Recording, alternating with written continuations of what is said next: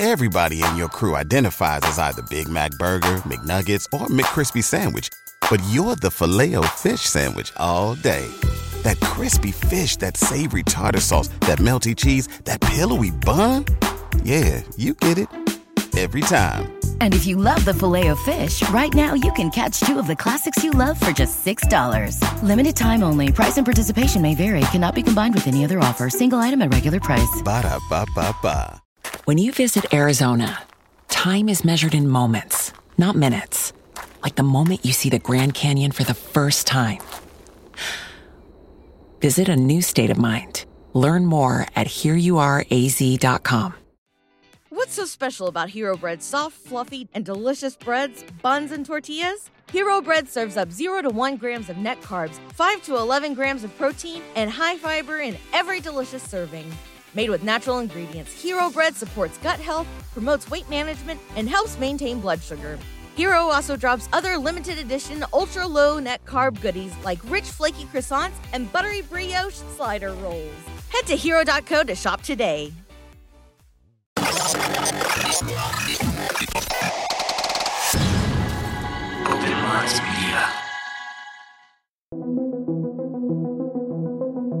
The reality we live in can be a very strange place. Most of the time, fact being stranger than fiction. How we ever start to understand this reality we live in unless we question everything? Join me and a guest as we unravel the mysteries of this reality, one topic at a time. This is Inquiries of Our Reality with Shayn Jones.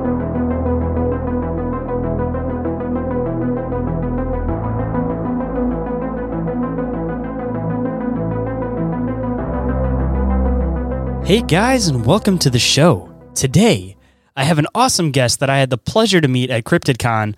But uh, before we can get into that, and I know that you guys will love this conversation, we got to knock out all the front of the house stuff real quick. So, if you guys don't mind reviewing or sharing the show, I definitely appreciate it. It's a good way to help the show grow and get it seen by more people. Uh, Five star reviews absolute best and i would love to read them on the show if you guys say something nice with that. Uh, if you guys don't want to have to type anything out you can always hop on to spotify and just leave a five star review there. If you guys aren't following the show on social media definitely go and uh, give the show a follow. There you'll get some updates on anything cool going on with the show any new episodes all that good stuff. Uh, if you want to pop in and have some awesome conversation with some awesome people um, building up the telegram and the discord so definitely feel free to pop in there and uh, join the conversation. Uh, if you guys are interested in being a guest on the show, if you're an author, researcher, experiencer, or anybody that's just into some open minded, weird concepts, I would love to have a conversation with you guys and I'd love to have you on the show. Uh, you can get a hold of me through email if you are interested in doing that. Uh, the email is inquiries of our reality podcast at outlook.com. If you guys want to check out some more awesome stuff that I do, uh, you guys can go and check out Bizarre Encounters. That's my other show that I do with my two awesome co hosts, Orin and Jennie always expanding and always making new shows, new mini shows, all that stuff. So if you want to keep tabs on all of the other interesting stuff that I do, you guys can go and check out Open Minds Media. If you guys want to support the show, you can always do so through Patreon. There you will get live access to shows, early access to shows, and something that I've been doing called the live replay, where if you can't make it to the live show, uh, I throw up the video so that you guys can check it out the night of, hopefully. Uh, if you guys want to donate to the show in a different way, you can always do so through Red Circle, Venmo, Cash App, PayPal. All of that stuff goes towards uh, helping to build up the show, get some new equipment, update equipment. Uh, at some point soon, I know that I'm going to have to upgrade my laptop because this one's starting to get a little bit old. So hopefully, that's something I can build up and hopefully do for the future in order to keep everything running as smooth as possible. If you guys want to get yourself some awesome merchandise for the show, uh, you can go and check out the Open Minds Media merch store. There you will find merch for Inquiries of Our Reality, Bizarre Encounters, Bite Sized Bizarrities, all of the weird other little sideshows that I do. And I'm sure that there will always be expanding new stuff being thrown on there in the future. If you guys want to go and get yourself some awesome cryptid merchandise, go and check out Cryptoteeology. Joe is always expanding and adding new designs. His newest one that I've seen is a few different uh, Hodag ones. Uh, also, I think he added some new Loveland Frog designs. So if you guys are interested in that, definitely go and check it out. Everything that I've referenced, all available under the link tree in the show description. So uh, definitely go and check that out. And with that, welcome to the show, the Bigfoot naturalist, John Hickenbottom. How's it going today? Oh, not too bad. How about you? Not too bad, man. Absolute pleasure to finally have you come on to the uh, solo show because, of course, you uh, came on Bizarre Encounters at one point, but we didn't get a chance to have that one-on-one conversation since we met at CryptidCon. So I'm glad we finally got around to it. Yeah, me too. Me too. It was a long time coming. so, uh, for Sounds anybody that isn't familiar with who you are or what you do, uh, why don't you kind of give them an idea about what exactly a naturalist is?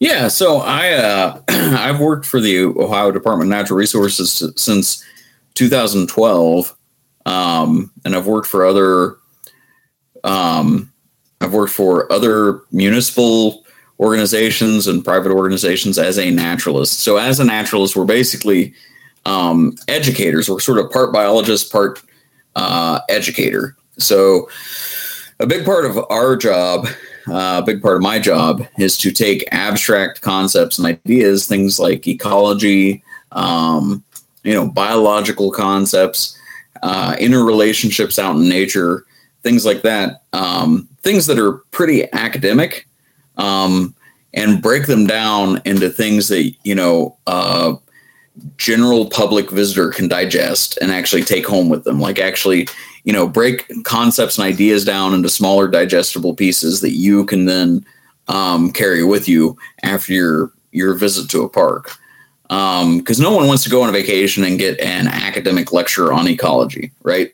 I mean, you don't you don't want to go to a park on vacation for a weekend in the summer and set through a you know long-winded academic um, lecture about whatever forest ecology in the eastern Appalachian hardwood forests. But um, if we can get you to go on a hike um, where I can break some of those concepts down into things that you can relate. I mean, I I usually try to like my target group is often like third through fifth grade. You know what I mean? And that's for everybody. Like if I can shoot for if I can make someone understand something at a fifth grade level, you know, they can take that home with them and they'll remember that. And that's kind of what I uh what I shoot for is like that sort of education. Like I'm not doing now if a special group calls me, you know, I, I've had there's like a conservation club at a local college that I'll I'll go talk to sometimes, you know.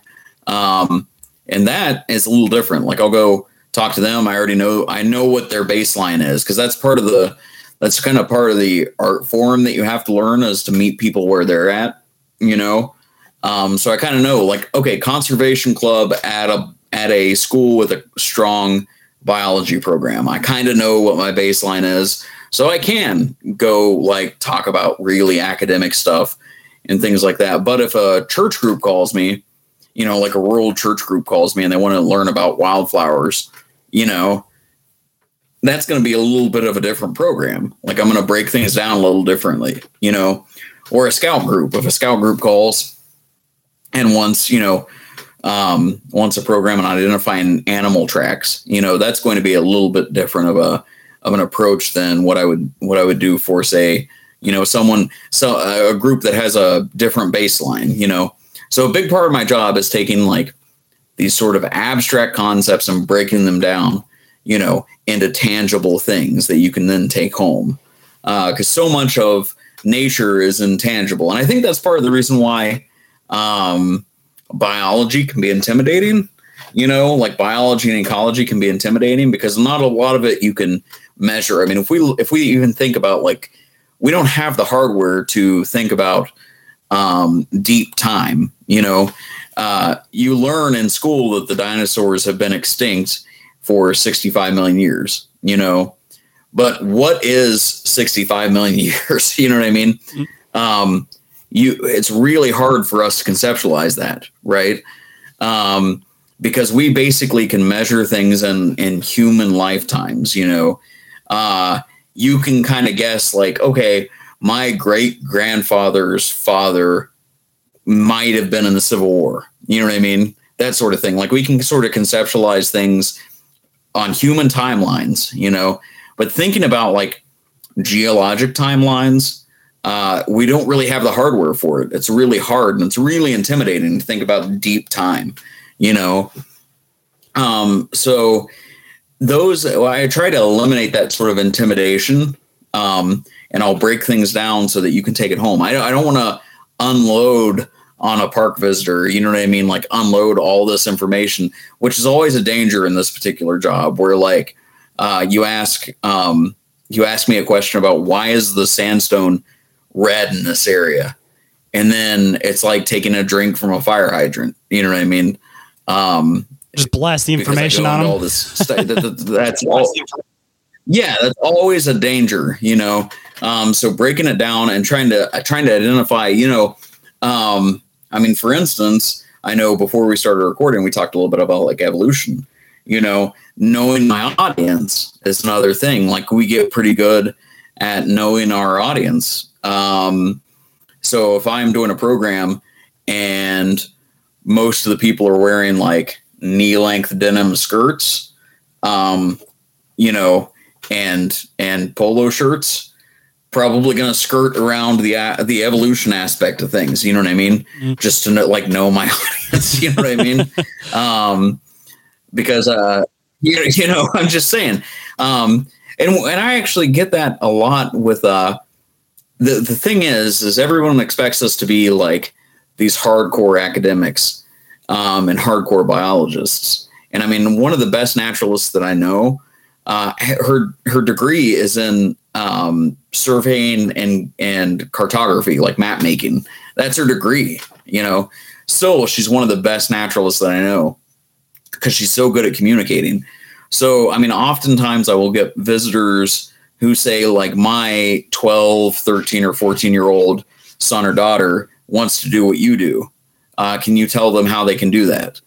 And when I talk to them, I'll get this shy, um, kind of backwards kid. Not always. I mean, sometimes I'll get somebody that just, you know, who has the chops to be a communicator later on, you know.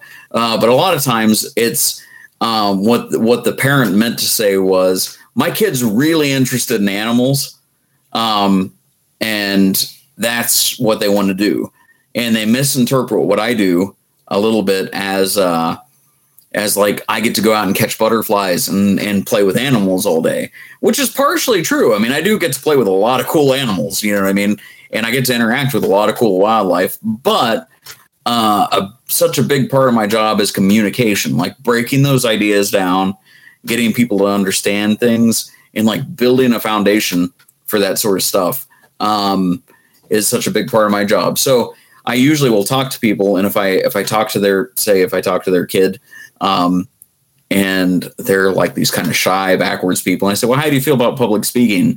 And they're like terrified. I'm like you, you. So would you be interested in being like a wildlife biologist or a vet? And they're like, yeah, that's exactly what I want you know, well, that's kind of what they, you know, and their parents are just sort of misunderstanding what I do. Um, we tend to, we tend to be able to synthesize a lot of things like naturalists. You kind of have to be uh, multidisciplinary. Now, now we all have our little like n- niche, you know, um, I've, my background's in reptiles and amphibians originally. Like that was my kind of my specialty up until the whole Bigfoot thing. Um, my background was in reptiles and amphibians. Actually, before we got on, uh, it's about 50 degrees and raining where I'm at. So I was out. I walked our property to to see if uh, spotted salamanders were breeding yet, because this is the time of year when spotted salamanders come out. Um, spotted salamanders, wood frogs, and Jefferson Jefferson salamanders come out to breed. Uh, we're still like a little early, but it's the right weather and it's the right temperature. Um, so I was out doing that, you know, just to see what was like, if there was anything moving on our property yet. Um, so I still do, you know, quite a bit of that, but a huge part of my job is just communication, like trying to trying to conceptualize things and synthesize information so that the public can take it. So that's kind of a it's kind of a quick and dirty rundown of what naturalists do, you know, if that if that makes sense. Yeah, it makes Um, complete sense. We're basically like informal education. Yeah, yeah, and it, you, what you'll see, like if you look at like national parks, you'll see there are uh, national parks have a really broad definition of ranger. You know, the term ranger, because there are rangers that are law enforcement that have the ability to write citations and tickets, but then there are also backcountry rangers that do trail maintenance. You know, there are interpretive rangers, which are that's more of a naturalist, what we're considering naturalists. Uh, and that idea of nature interpretation, that's actually my my degree is natural and historical interpretation. And much like interpreting a language, how you would translate a language, where rather than translating a language, we're interpreting uh, concepts and ideas. Okay, so that's why that term interpreter. And there's actually um, a set of principles that we all have to learn when you're when you're going through that major. There's a set of principles called Tilden's principles of interpretation.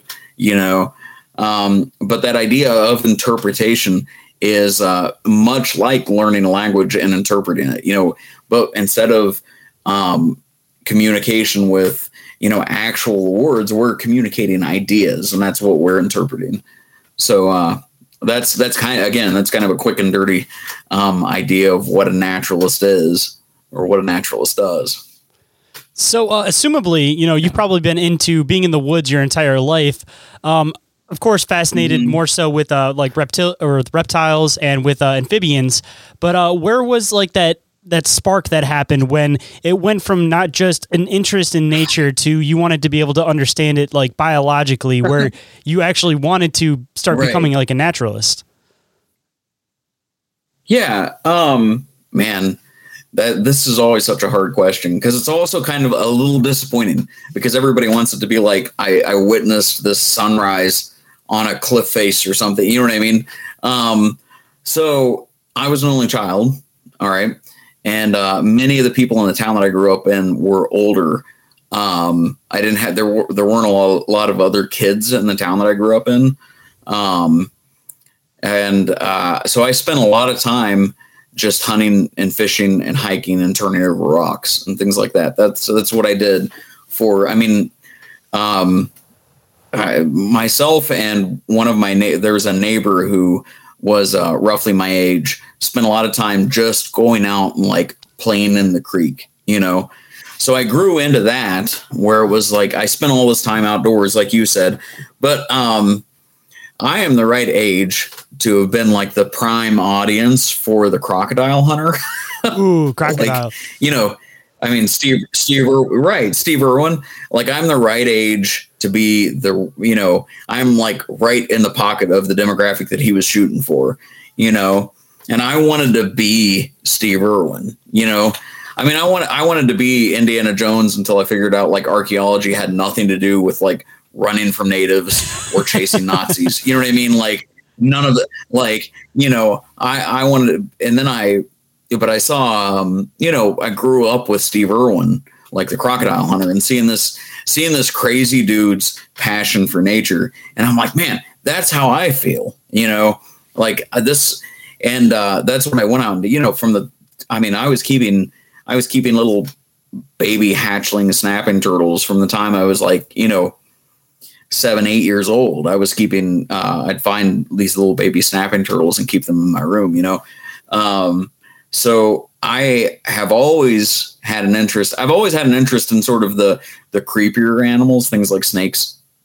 You know, snakes and snapping turtles. You know, like um, there's a term charismatic megafauna.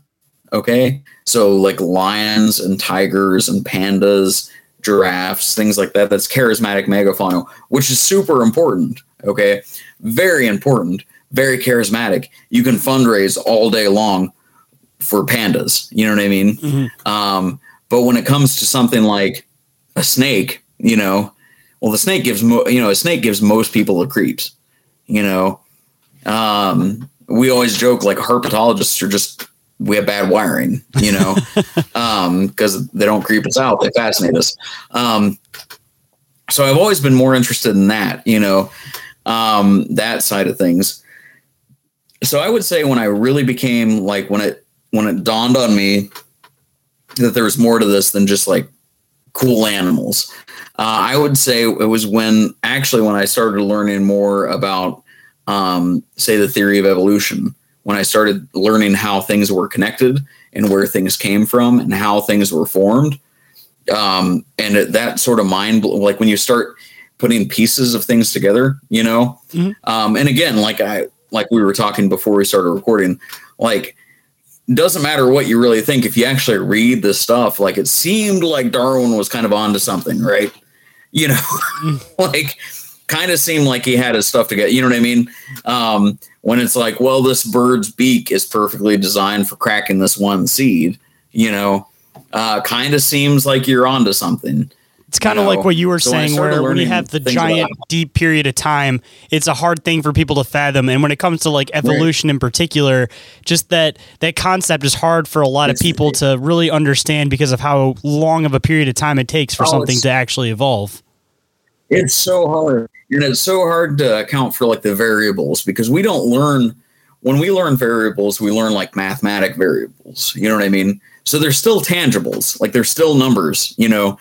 Um, but like think about just the improbability of your birth. You know what I mean? Like the cosmic roll of the dice that you know, we're both here. Like we both got like all of our DNA lined up properly there were no complications and we're both here. You know what I mean? Well, that happens every single day out in nature. You know what I mean?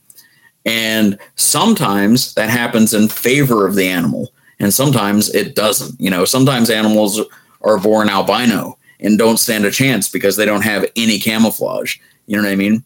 But sometimes they're born with a slight overbite that gives them just that much of an advantage over their over their you know competition and they're able to reproduce so the idea of like sexual selection and natural selection and evolution out in nature is really hard for people to con- conceptualize but that was maybe when i decided that the educational route rather than like the research route um, was was really more meant for me uh, when I started learning things about like how things were connected to interrelationships, which basically ecology is just the study of interrelationships out in nature, how things are connected and how things are related. That's basically what ecology is about. Um, because um, what I often talk about with the Bigfoot stuff is like if you you can't just go out in the woods and learn only about one thing, whether it's Bigfoot or whatever. You have to learn about everything that might go into it. Okay, so like um, the Kirtland's warbler, where rarest warbler in North America. It's a little little bird, you know, rarest warbler. Um, the reason, like, you can learn everything there is to know about that individual bird, you know, just the bird. But if you don't understand, like, the history of European fire suppression in the East, like when when Europeans got here, we supp- like they suppressed wildfire wildfire uh, fires. You know, um, if you don't understand the ecology and the natural history of the jack pine, which is the uh, which is the ho- basically like the host plant of the Kirtland's warbler, that's where it nested. You know, uh, then you don't really understand the bird. Okay, you have to kind of understand all those other things. You know, uh, there are certain pine, there's certain conifers where their seeds won't germinate until they're exposed to a certain temperature, and those temperatures are gained not from you know a drought. They're gained. The, those temperatures are achieved through wildfires. You know, and that's how those the the seeds will actually germinate. Um, There's a So, ridiculous like, amount of uh, stuff that that only sort of will bloom in Australia after there's a wildfire. Like there, there's a there's a ridiculous Right amount of After a flowers. while, there's a crazy. Australia is a whole. no- I mean, that's why that's why Australia is such a. Uh, I mean, it's almost like an indicator continent. You know what I mean? Like, not only is almost everything on the continent like, I mean, unique. You know, like there's so many adaptations. I mean, think about the variety of mar- marsupials on the continent. You know, or the variety of venomous snakes. You know, um, but also it's a great study in things like invasive species. Like they have such a problem with invasive c- cats and dingoes, and you know all of the things that weren't there to begin with. You know what I mean? Um, yeah, I mean it's a great it's a great study in that. Like yeah, Australia is a great, really fascinating um, thing. Um, but I mean, so are we. That's what I, you know, there's so many things. That's what I mean when I started learning about um, the interconnectedness of everything, like how everything was woven together. That's really when I wanted to um, do this, do this educational side of things. I mean, because uh, every naturalist has this delusion for a short period of time that you're going to live out your days in a rustic cabin out on some lake in some pristine wilderness counting ducks and doing bird surveys and catching, you know, catching critters and protecting the environment. Like that's great. And some people actually get that. You know what I mean? Like some people get that, but other people um, go the educational route where we end up um, trying to get other people excited about the same things we are. You know, and that's really, I mean, that's really where I'm at. Is I just want to uh, share how cool everything is and why it is important to be protected. I mean, I, I and I will pick my battles. You know, I will not argue with anybody about climate change. Like if you're nothing I'm going to be able to say is going to change someone's mind. You know what I mean? But if I can get a kid to recycle a pop can, you know, instead of filling it up with water and letting it sink to the bottom of the lake like Pappy does, you know what I mean? Um, that's what I'm going for. You know what I mean? I'm not going for big, huge changes. I'm going for like that one person who changes the, you know, or who gets excited about one thing that I said, you know, that's kind of what I'm going for. Um, you got to start them off young and, and raise them right, man. The things that work, you got, you have to, you have to. I mean, you gotta, you gotta instill that. And I think that's part of, I was fortunate because I grew up in a family of outdoors people. I mean, my, both of my parents hunted, like my mom and my mom and dad both hunted, you know. Um, I mean, and my parents got married really young and were very very poor when they uh when they first got I mean my my mom was 16 my dad was 17 when they got married and uh I mean they talk about how how like the good times at one point like the good times were when they were eating nothing but rabbit and deer you know but the amount of fun that they had and how close they got you know during and I can see that with like my family you know, like our good times are not necessarily like that wicked vacation we went to. You know what I mean? Like sometimes our good times are like the the random experiences that we have, you know, together. I mean, 2020, we uh I my my uh we had a quarantine baby. You know, I think we talked about that at mm-hmm. CryptidCon this year. You know, like our we've got a two year old, um, and I mean, we uh we decided like when my wife got pregnant, we decided to keep the kids home from school so they're not, they weren't dragging anything home. You know what I mean? We were trying to stay safe, so we kept the kids home from school and homeschooled them for that year.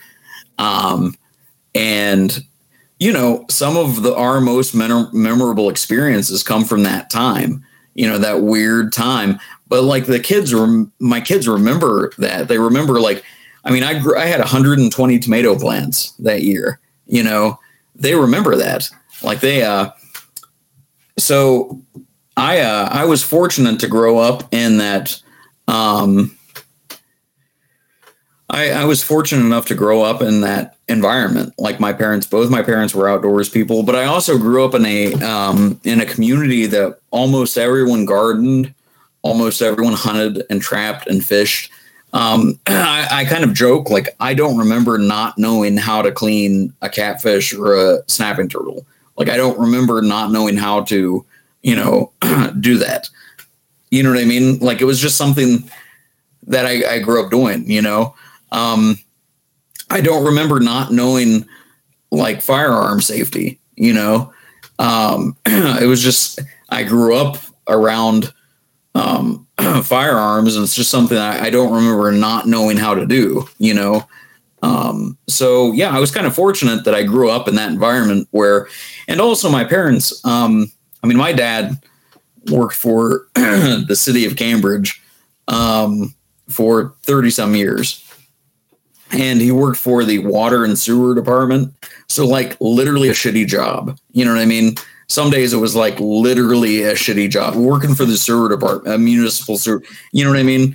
Like, so my parents encouraged me to do something that, I mean, not only would give me, um, like that, that would support me financially, you know, um, but they encouraged me to do something that I didn't hate. you know what I mean? Mm-hmm. Um, don't do something that you make a ton of money that you just hate.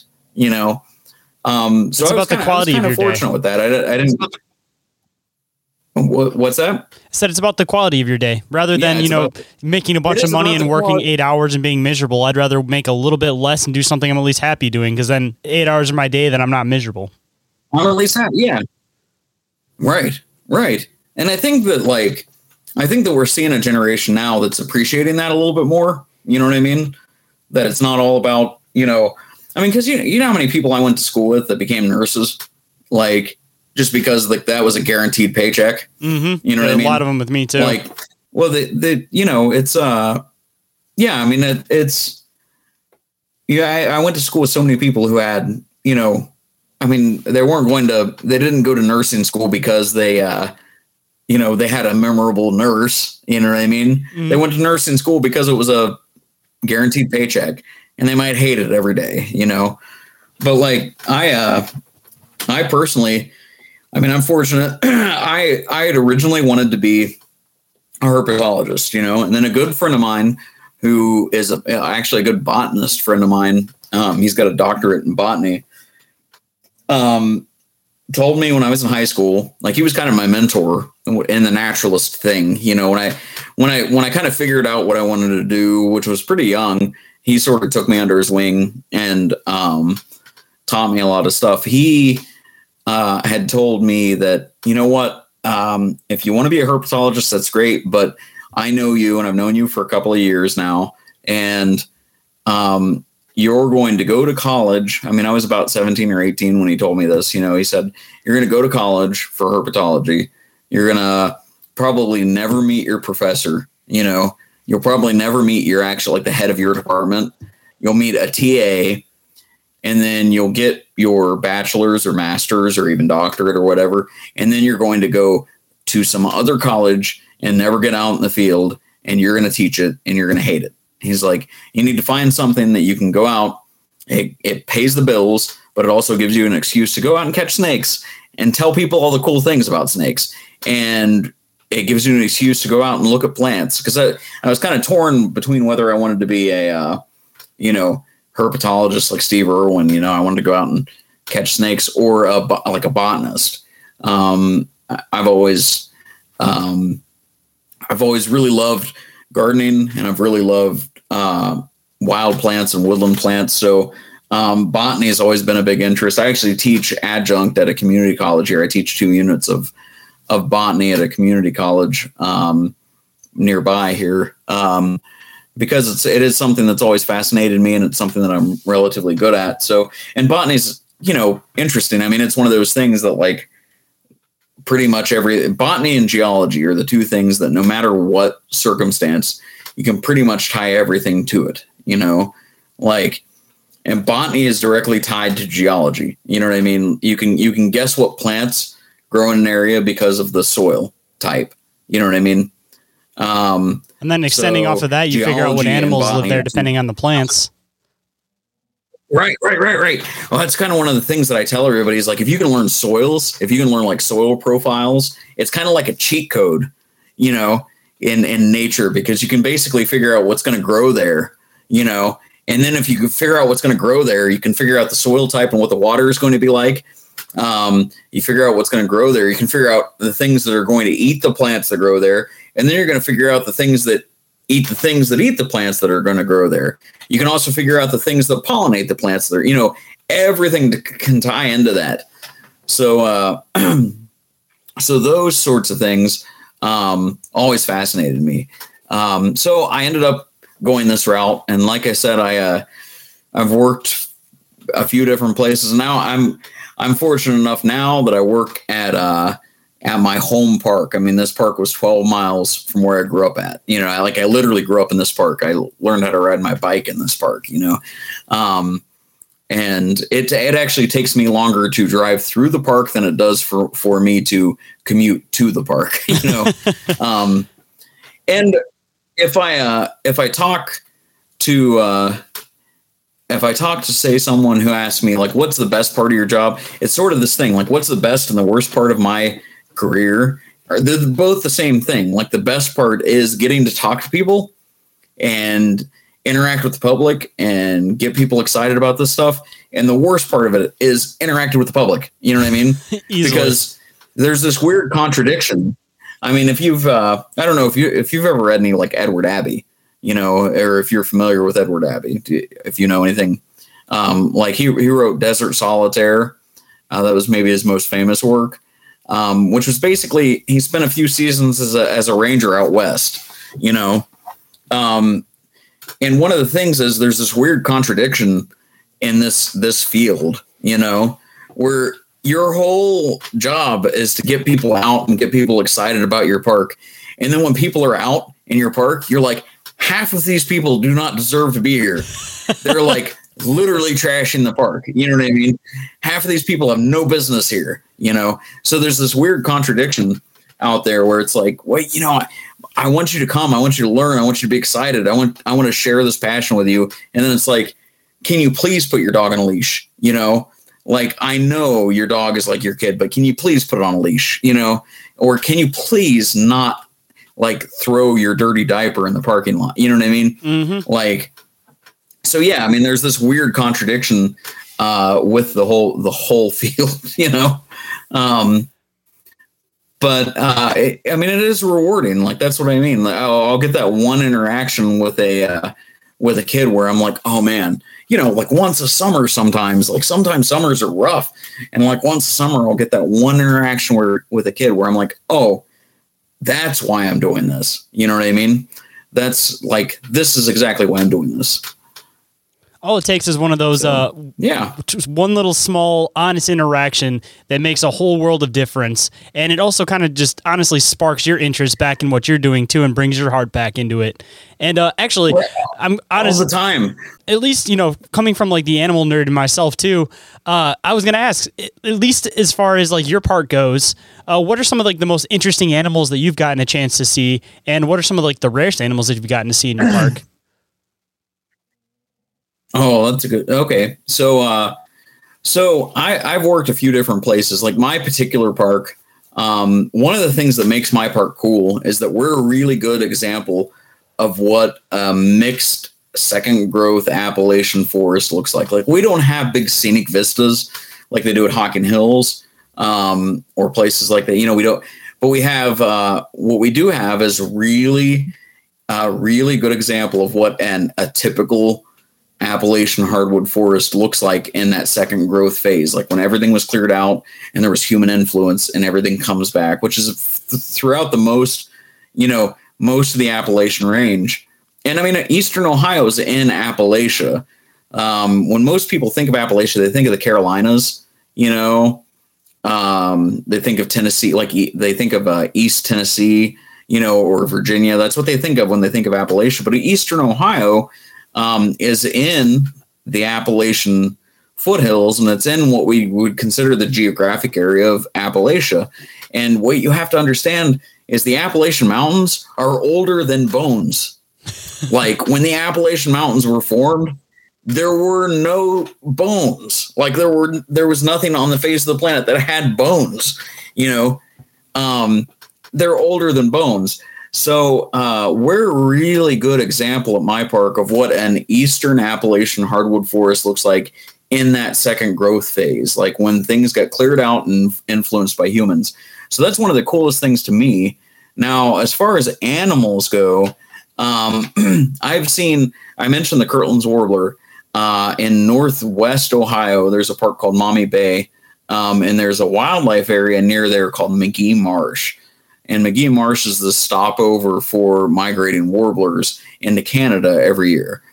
And uh, I was fortunate enough a few years ago to see a Kirtland's warbler there. Um, at my last state park that I worked at, um, it's down way down in southern Ohio in the least populated county um, in Vinton County. It's called Lake Hope State Park. Um, I saw, while not exceptionally rare, uh, to me, it's one of the coolest snakes um, that you can find in Ohio. And really, one of the coolest snakes you can find in the East is uh, the Eastern hognose snake.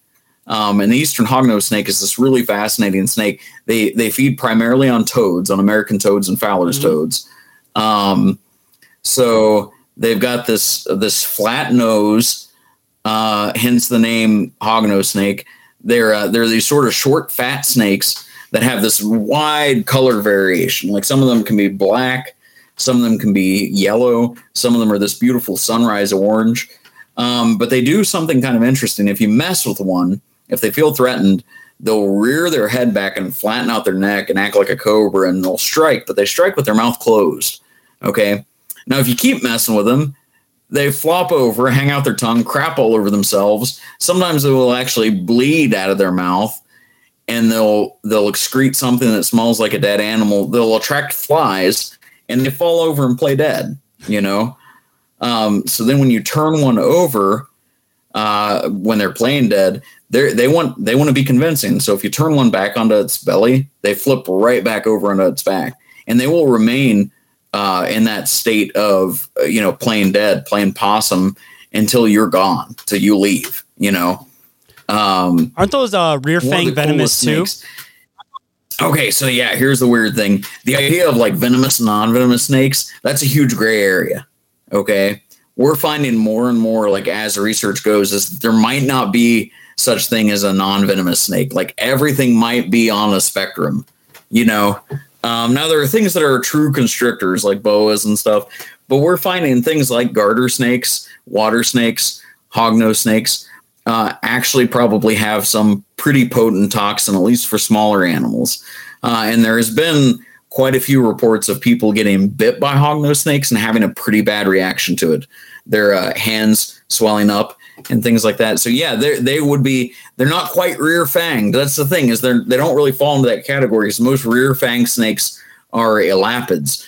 It's a whole elapidae is a whole thing. There's elapids, colubrids, boids, um, and viperids, viperids. Um, and so they're they're not quite um, they're not quite elapids, but they're still colubrids, but they've got these weird teeth, and their their rear fangs are, are interesting. If you think about catching a toad in your garden, what's the first thing a toad does after it pees all over you? You know what I mean? It swells up, right? It mm. inflates its body so it looks bigger.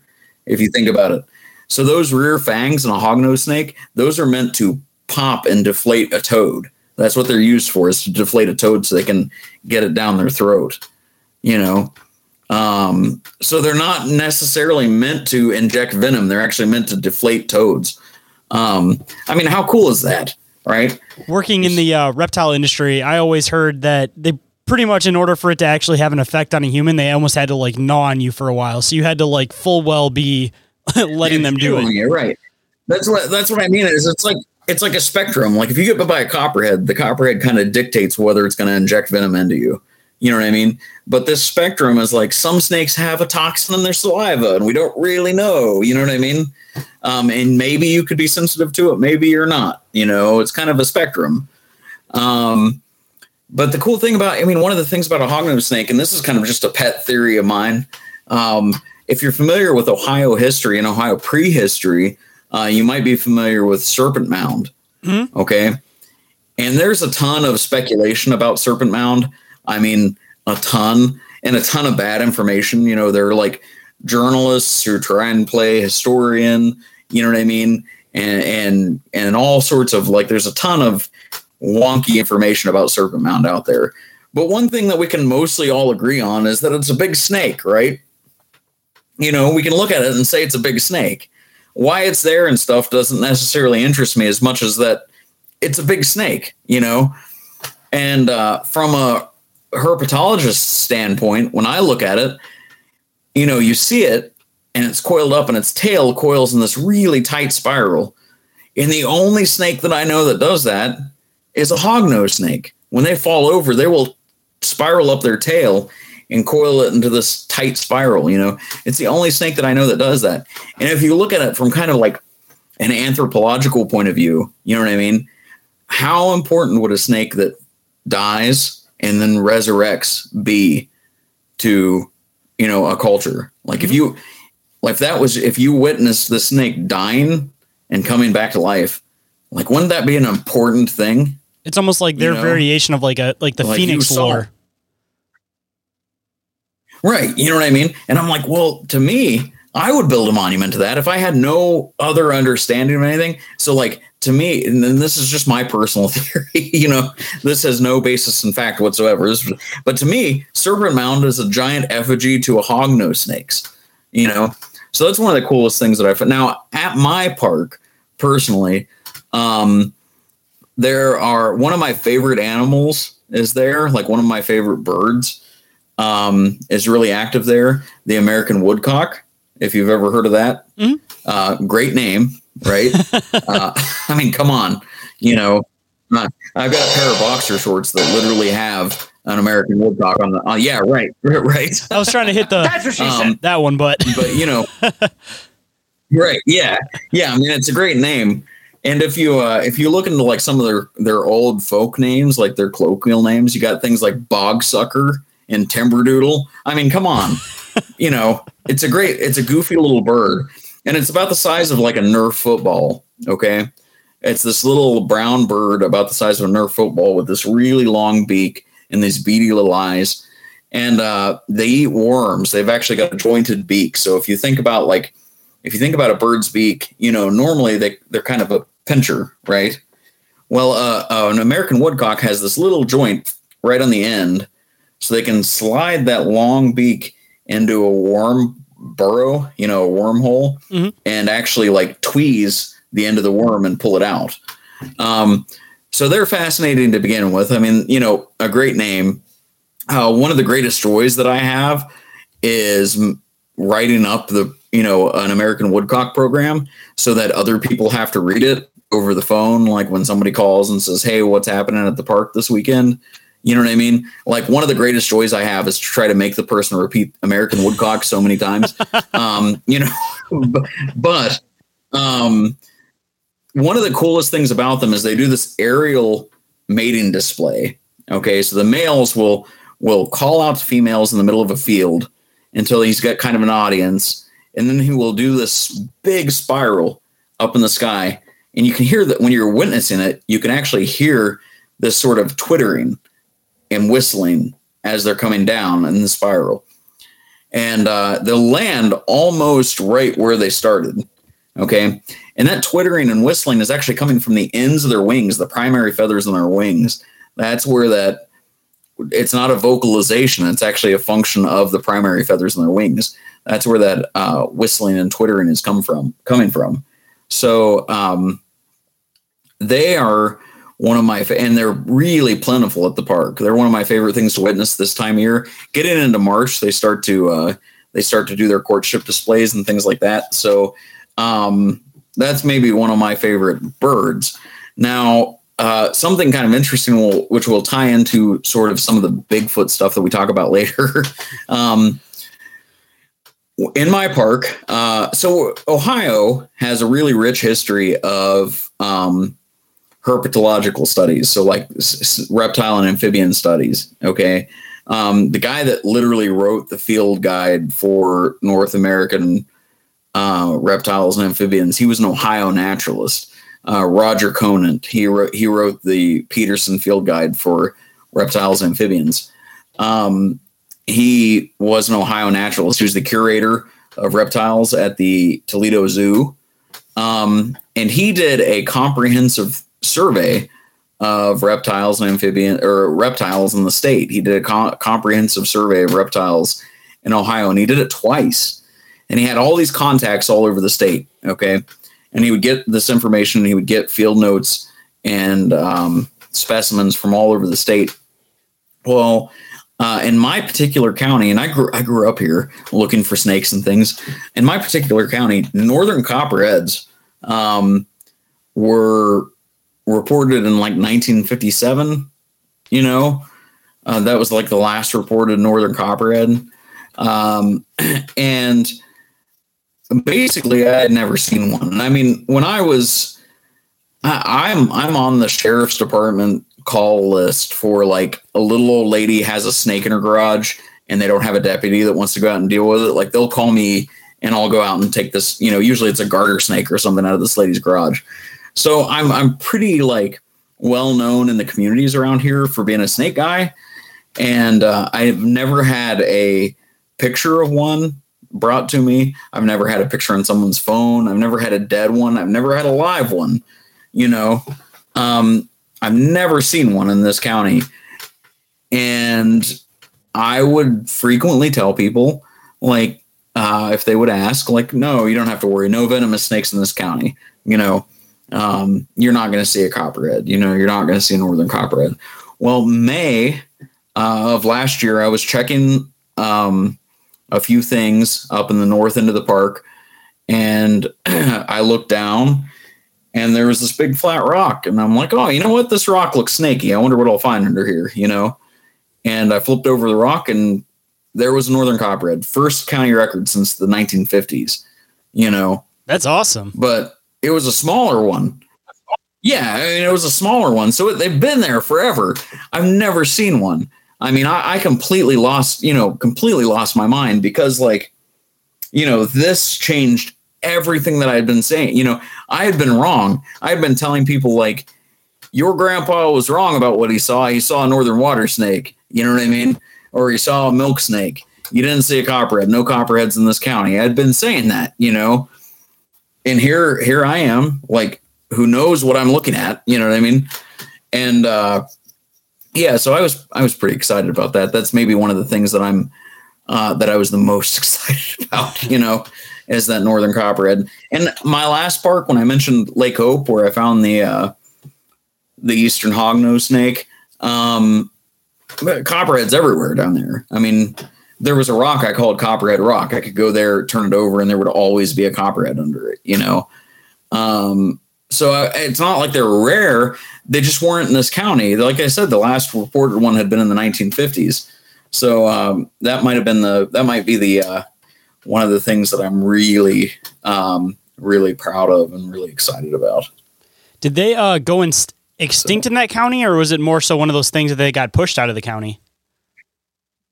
So copperheads have always been in the hill counties, like in eastern Ohio, um, as opposed to rattlesnakes, which m- mostly rattlesnakes in Ohio have been extirpated to about what like six counties. Timber rattlesnakes, I think, are in six or seven counties in the state, and they're all southern counties. While um, originally rattlesnakes were in all 88 counties in Ohio, and they're just not anymore. Um, and Massasauga rattlesnakes, same thing. Massasauga rattlesnakes are actually a candidate for federally endangered. Um, so uh, they didn't they didn't necessarily. I mean, human human persecution certainly a big part of it, but also habitat loss is a big part of it. So the uh, the northern copperhead, as things were deforested in Ohio, um, their populations got smaller and smaller and smaller. So they weren't necessarily extirpated, you know, completely, but certainly the range has been reduced to the south, the extreme southeast portion of the state, um, as opposed to the whole eastern portion. Um, but you know, there I'm certain there are woodlots somewhere even more north, like north of here. I'm certain there are wood, woodlots where maybe no one ever goes until deer season in the middle of winter, and uh, there are copperheads there. You know, but who knows? Yeah, I mean they were. Uh, it's also a matter of someone finding something that knows what they're looking at. You know what I mean? True. Um, because basically, basically everything with a pattern turns into a copperhead. You know what I mean? Like a milk snake. Every every copperhead I've ever seen up until last May, every copperhead that somebody brought me was a milk snake or a water snake. You know. Um. So it's all it's also a matter of someone who knows what the heck they're looking at, seeing it. You know. Makes you wonder how many people may have So- encountered them and didn't even realize that they did. Right? Yeah. Actually, um, I've got a pretty decent picture on my Instagram of that the copperhead that I'm talking about. At Parker, our purpose is simple. We want to make the world a better place by working more efficiently, by using more sustainable practices, by developing better technologies. We keep moving forward. With each new idea, innovation, and partnership, we're one step closer to fulfilling our purpose every single day. To find out more, visit parker.com/purpose. Parker, engineering your success. Everybody in your crew identifies as either Big Mac Burger, McNuggets, or McCrispy Sandwich. But you're the filet fish Sandwich all day. That crispy fish, that savory tartar sauce, that melty cheese, that pillowy bun. Yeah, you get it. Every time. And if you love the filet of fish, right now you can catch two of the classics you love for just $6. Limited time only. Price and participation may vary. Cannot be combined with any other offer. Single item at regular price. Ba da ba ba ba. Um, and I threw it. I threw it up there because it's one of those picture. Uh, when I laid it, I laid it down on a pile of dead leaves, and it sort of vanished. You know, like it blended in so well. You know what I mean? Mm-hmm. so the people who walked by it and didn't know they walked by it. You know, that's even. You know, even uh, it's definitely something to think about. Yeah, true.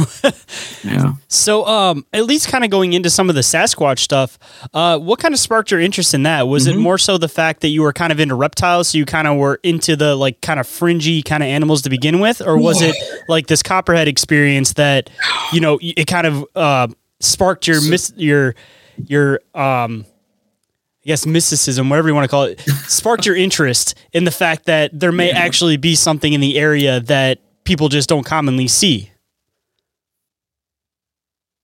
Right. Um, so starting out with it, and I will freely admit, I know this is unpopular, but I actually changed my opinion on something. You know what I mean?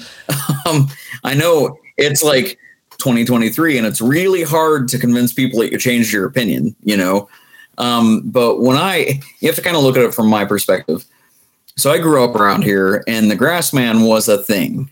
Okay, like people talked about Bigfoot and stuff around here. I mean, it's been popular around here since the 1980s, you know. Um, so I grew up with it, and most of the people that I interacted with, hunting and fishing and things like that, thought that it was like a load of nonsense. Okay. Um, but I'll kind of get back to that. Like, so I grew up not really thinking about it. And then I go to college and I come back to this area and I have all this cool stuff that I want to share with people. I want to share things about snakes and bugs and birds and things like that. And I get back to Salt Fork. I got back to Salt Fork. Um, I got I got hired on in 2012. Uh, so right after finding Bigfoot came, I think they they came out to the park in 2011. Uh, it was 2010, 2011 when they came out to the park. I can't I can't remember. Um, so it was kind of like right at the start of the Bigfoot mania in in our county and at our park. Okay. Um, so I got back here in 2012, and 90% of what everybody wanted to talk about was Bigfoot, and it was killing me inside. You know what I mean? I'm I'm like I got all this cool knowledge, and I'm dealing with dads in in tube socks and cargo shorts saying like, "Oh, have you ever seen Bigfoot?" You know what I mean?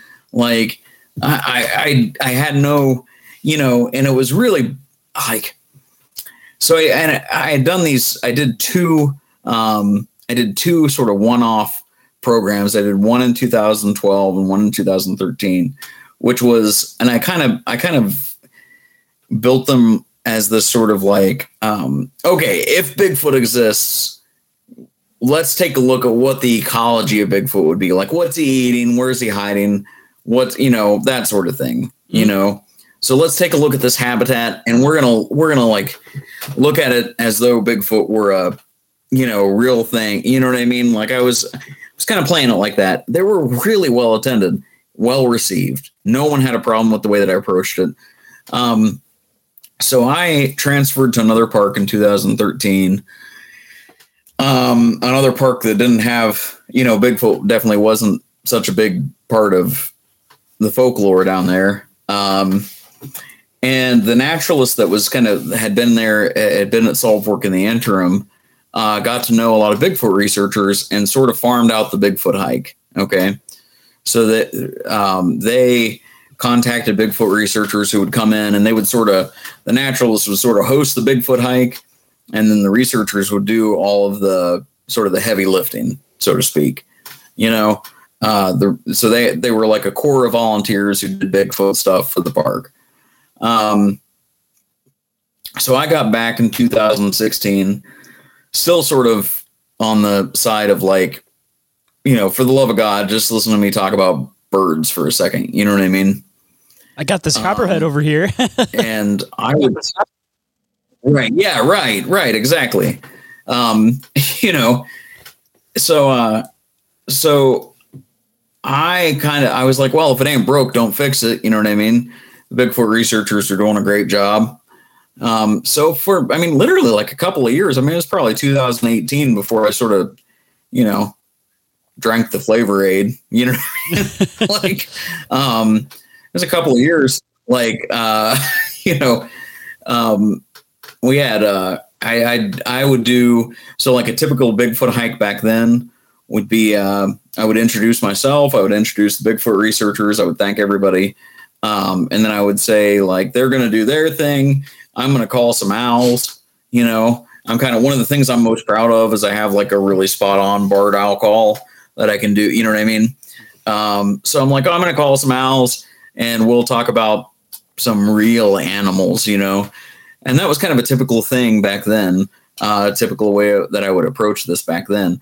And then it's sort of, um, one of the, one of the things, um, that sort of happened was first off, I started talking to so many people, uh, being, and I, like if you stop by my nature center completely cold, like we'd never met, you know, um, if you walked in, I would come out of the back, you know, I've got like a little back office and I've got a, a uh, uh, you know, a ding, a dinger on the door that, so I can tell when people come in. I would come out of the back office and, uh, you know, hey, how you doing? Have you ever been here before? You know, um, welcome to Salt Fork. You staying at the lodge, camping, blah blah blah. Where are you from? Uh, I'm I'm basically fishing for something to relate to you with. You know what I mean? Mm-hmm. Um, oh, you're you know you're down here hunting. Cool. What are you hunting? And then we could talk about that. You know. Um, so I would talk to people, and I would get so many people who didn't have any skin in the Bigfoot game. Does that make sense? Like no reason. I mean, I, I talk to a lot of dudes who are in the like, you know, the Velcro Velcro culture, Bigfoot dudes. You know what I mean? They carry the tactical backpack everywhere they go. Mm-hmm. They're like decked out in tactical, you know, gear all the time. I talk to a lot of guys like that. I mean, I would take a you know a farmer who saw something and is kind of worried about telling somebody, but he really needs to get it off his chest. I would take their stories more seriously than than a lot of those guys. Okay, and no, I'm not I'm not casting any like disrespect to those guys because they do a lot of great citizen science and stuff. I'm just saying, like from my perspective, I do I you know the thing that started to kind of chip away at my skepticism or my, not even my skepticism because I'm still still skeptical. That's what you have to do in science. You have to be skeptical. But my cynicism about it, the things that started chipping away at my cynicism about it, were talking to the people who had no reason to spin a yarn about Bigfoot. You know, like they had no reason to lie about it. Uh, I saw this thing. I'm never going back to that creek. You know, I, I hunted and fished that creek for 40 years, and I saw this thing, and I'm never going back. Like, wow, you know. And uh, and then I started noticing a weird thing, like people will dismiss the Bigfoot thing so readily. You know what I mean? They'll say like, "That's crazy. That person he lost his mind. What is he talking about?" But then they'll turn around and say like they had a religious experience. You know what I mean? Like, "Oh, I, you know, I almost got hit by a dump truck and I saw my guardian angel." And it's like, okay, we're kind of splitting hairs here. You're saying a guy, you know, you're calling your neighbor crazy for seeing Bigfoot, but then you're saying you saw, you know what I mean? Or like, those Bigfoot people are crazy, but look at this cardinal that landed on our picnic table. That's Papa. You know what I mean? Mhm. Like coming to visit us like that. You know, you, you know. So people will write that thing off. You know, write that stuff off immediately. So I talked to so many people who had no reason to lie. It started to started to chip away at my cynicism. So if we fast forward a little bit, um, I had never had any experiences up to a point. Okay. And uh, when my wife and I started dating, um, she's from Canton, like a, a, a, an actual like city, you know, like an actual real, real city. Um, and uh, I'm from down here in the boondocks, you know. And When you say I Canton, are you referring to Canton, date- Michigan, or are you uh, referring to somewhere in Ohio? Canton, Canton, Ohio. Canton, Ohio. Oh, Okay, yeah, because we have a Canton, Ohio. So Michigan, little so I was kind of curious. Yeah. Okay. All right. No, there's Canton, Ohio. Like Canton, Akron, Cleveland are kind of up, you know, clustered in the northeast part of the state.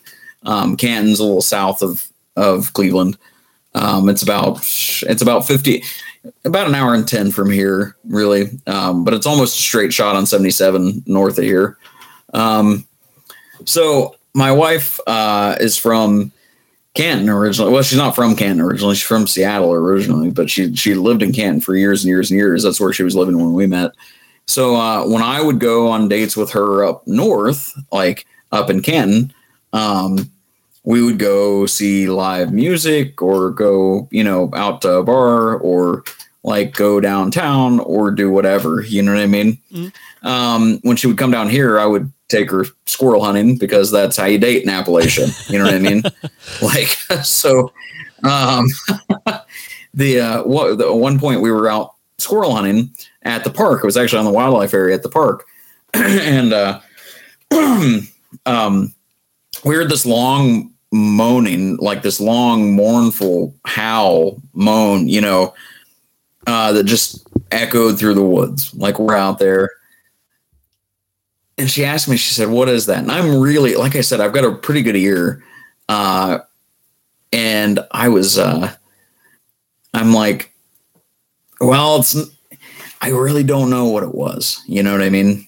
I really don't know what it was. So we, we leave and we're in the car and she's like YouTubing sound clips of animals, coyotes, owls, things like that. And I said, Hey, look up the Ohio Howl. Are you familiar with the Ohio Howl? Yeah, of course. That recording from Columbiana County. Yeah, yeah, right. Um, so I said, look up the Ohio Howl. Well, she plays it and she says, that's exactly what we heard. And I, she said, what is that? What's that? And I said, well, allegedly that's a Bigfoot. Okay. Now, not a smoking gun by any, any, any means. Okay. Uh, I have no way of knowing that on the opposite ridge line there wasn't a Bigfoot researcher with a Bluetooth speaker playing the exact sound clip that she looked up. You know what I mean? Um, I've got I've got no way of knowing that. Um, but we definitely heard something. Uh, so that that got to me a little bit, and that definitely um, again chipped away at my cynicism a little bit more. And if we fast forward a, a, little bit more, I started looking at more of the evidence, the footprints, the reports, and things like that, which again just kept chipping away, you know. Um, and we get to up to 2020 when everything shuts down, and we uh, we we are no longer doing public programs during 2020. All right, um, we're doing we switched to all virtual stuff. And at one point, they had asked me to do a Bigfoot video and I did. I put together the sort of Bigfoot 101, you know. Um, and I, I tell you, no matter what I've done, the most crap that I've got, like the most shit I've got, was because I mixed. Up, I was talking like a mile a minute, and I mixed up uh, Patterson and Gimlin. You know what I mean?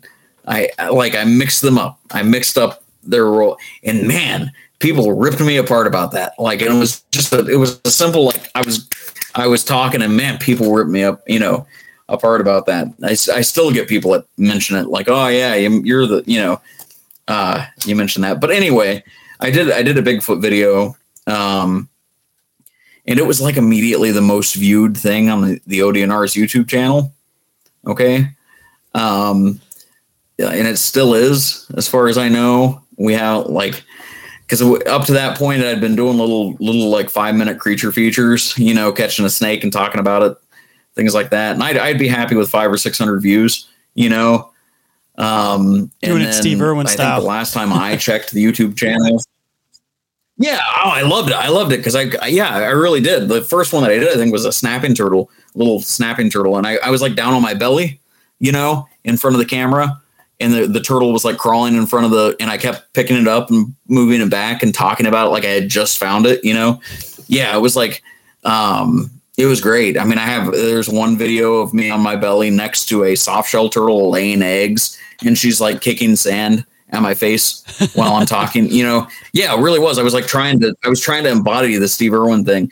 Um but uh, we did the Bigfoot video, and I think last time I checked, it had still had like 1.2 million views or something. You know, it was like it's our craziest, most viewed vi- video.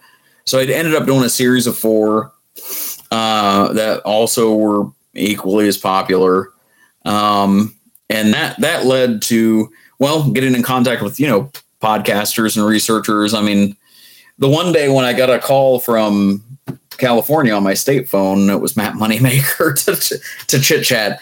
That was, that was kind of cool. You know what I mean? Um, I was pretty into that. Um, so I started going to the conferences and stuff more and really taking uh, the research. I mean, really like this whole section of books on my shelf right here. This is like this is what isn't our at my office as far as my Bigfoot library. You know what I mean? Like the stuff that's at my office is even more of it. So like I've gotten really again, I drank the flavor aid, you know. Um because it's really and I try to I, I try to remain skeptical because you have to as a scientist and as a naturalist, you have to remain skeptical. Like I try to eliminate all of the things that could possibly be, but there are some things that I just can't explain. Uh, and what I try to always tell people, I mean, I catch a massive amount of crap uh, from other like peers of mine, you know, naturalists, um, about doing the Bigfoot thing. And I'm like, first of all, I can do a Bigfoot hike and get 300 people. You know what I mean?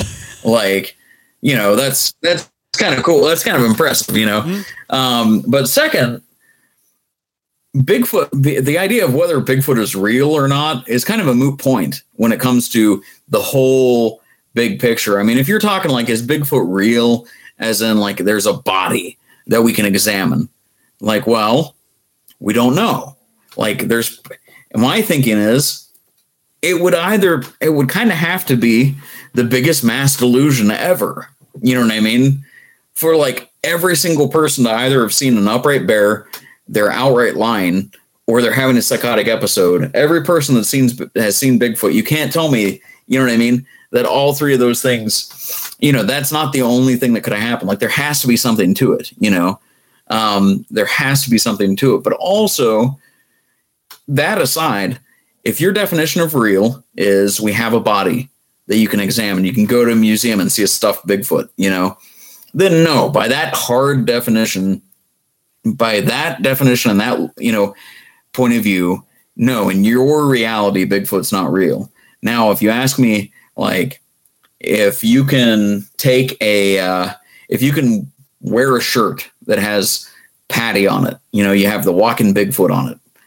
You can wear it anywhere in the country, anywhere, you know, and someone like people will recognize it as Bigfoot, you know, then yes, 100% it is integrated into our culture. You know, it is modern folklore.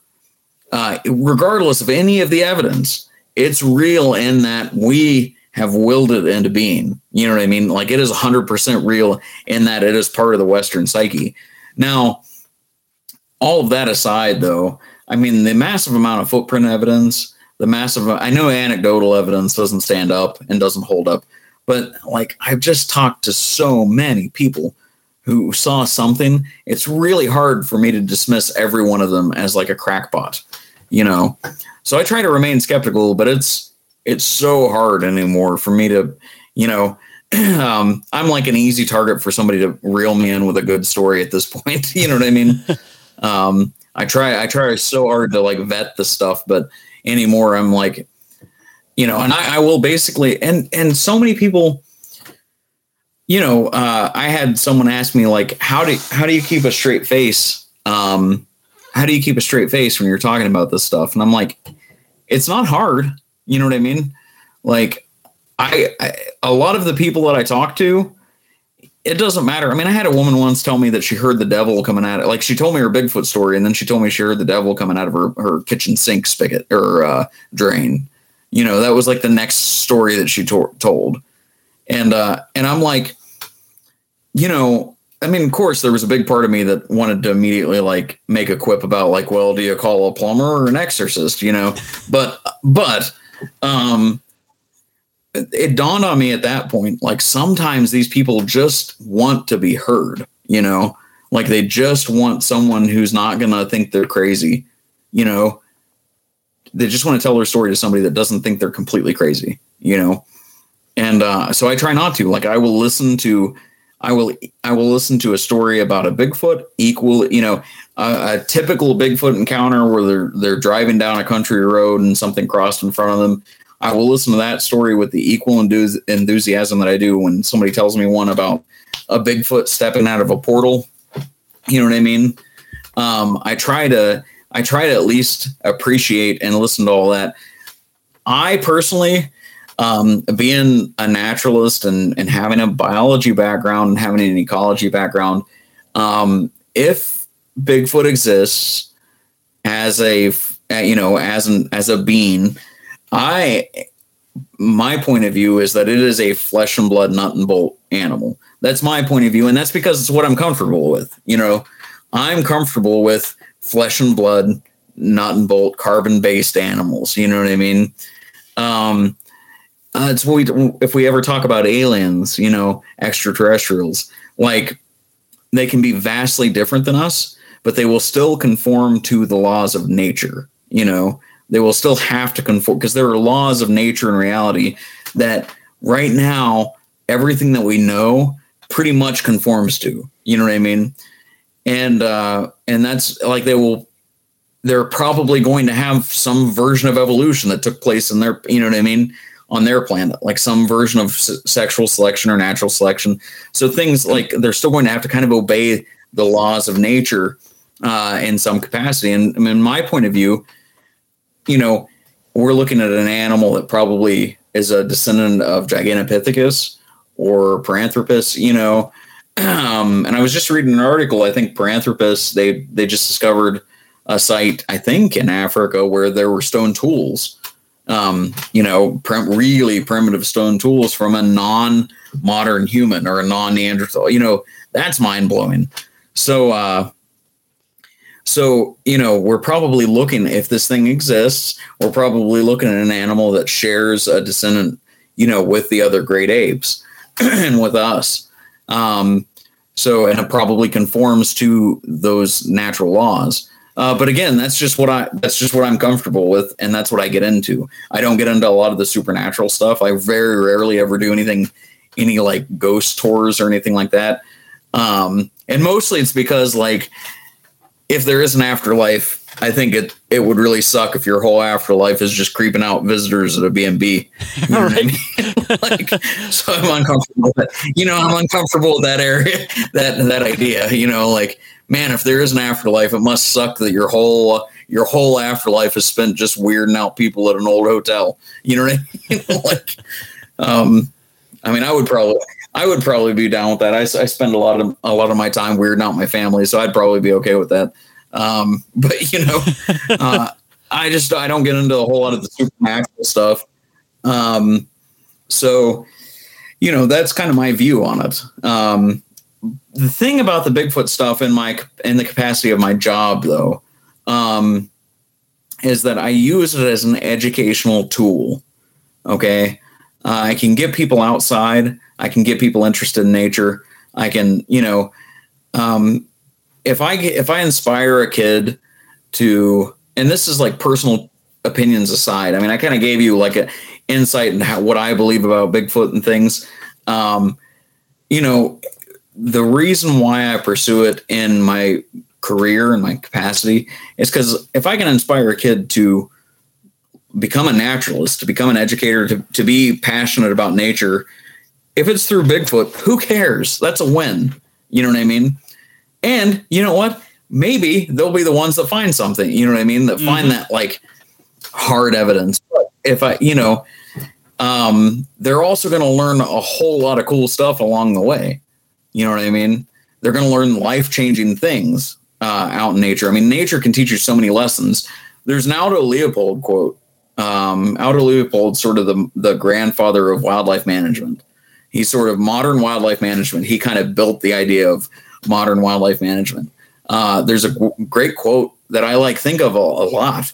Um, you know, there's a spiritual danger in thinking that food comes from the grocer and heat comes from the furnace. You know, mm-hmm. like th- there's a real spiritual danger in that.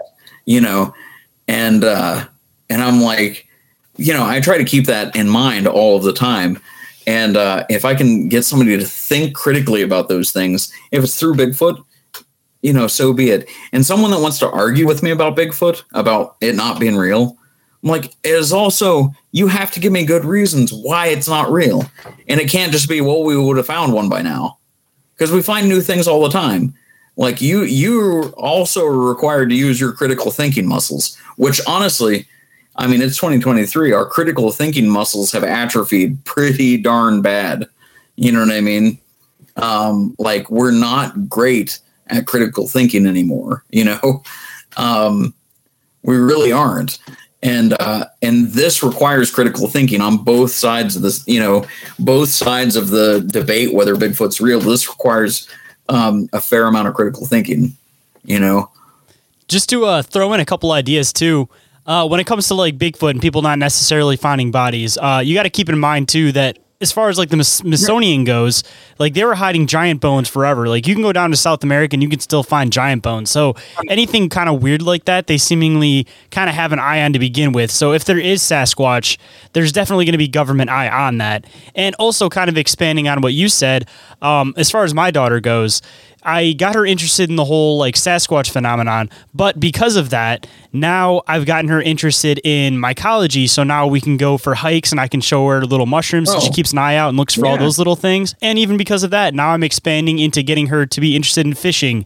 And I, I was raised camping at least, so I've been trying to get her to get into camping for a while. Right. And just having that Bigfoot step open the door now where I can get her to go outside and be interested in these other things.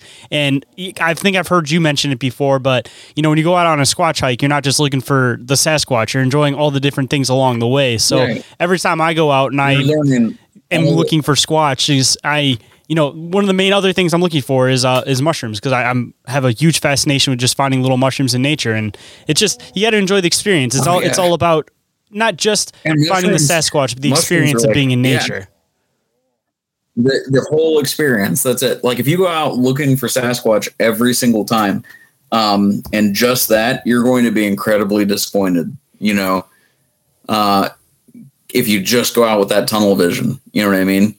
But if you go out and learn as much as you can about the environment that you're working in, you know, and that you're researching, it's going to be rewarding no matter if you don't get a single tree knock or if you don't find a single footprint. It's still going to be a rewarding experience you know and for the most part i think most researchers are kind of like that. You know most researchers do have an appreciation. I've had very this is another thing that i kind of point to is i've had much fewer unpleasant encounters with bigfoot researchers and bigfoot enthusiasts than i have with basically any other segment of the public that i work with you know? I mean i've had so many positive experiences with this this demographic that it's pretty uh you know it's rewarding in itself like and i mean i go to the conferences and people will come up and say it's so nice to see somebody like in your position talking about this and the way you approach it yeah, we really like the way you approach it. like that, that to me makes me feel i mean like i'm doing something like i'm doing something right it's kind of like you uh, you bridge the gap so. because you got all the people that are huge Sasquatch yeah. enthusiasts and they're very like nature inclined people that care about the environment, don't want it to be destroyed. And even if they get into the woo woo aspect of Sasquatch, a lot of the time they believe that they're like the protectors of nature. Right. So if you're into Sasquatch, you're not going to disrespect nature. But again, it's like there may be a lot of rangers and different no, people right. that work in your field that, you know, may be interested in the concept, but they're not willing to get out and actually like talk about it being like a theoretical probability, right. which you kind of bridge that gap. And it's, it's awesome that you do that. And even if it is just for learning getting kids in nature, yeah. it's it's an awesome thing all along the way. Right. And I mean, I like I, I try to approach it with a particular type of nuance when I'm doing like public. Pro- this is a little different, you know. I can like I can open up about my like personal opinions and things with the in this setting. But you know, if I'm doing a public program, I try to approach it with a, a nuance that will appeal to most people. You know what I mean? I try to. Um, you, you know you're, you're always going to have that one person. Like we've got we've always got that one person on our facebook page that you know will write seven or eight completely disjointed paragraphs about why we're wrong about everything. But you know that's one person. You know what i mean? That's one person. Um so yeah i mean almost everything is really it's all it's it's almost always really positive you know? Um and I, I, I thoroughly enjoy it. Like I, we've gotten so much.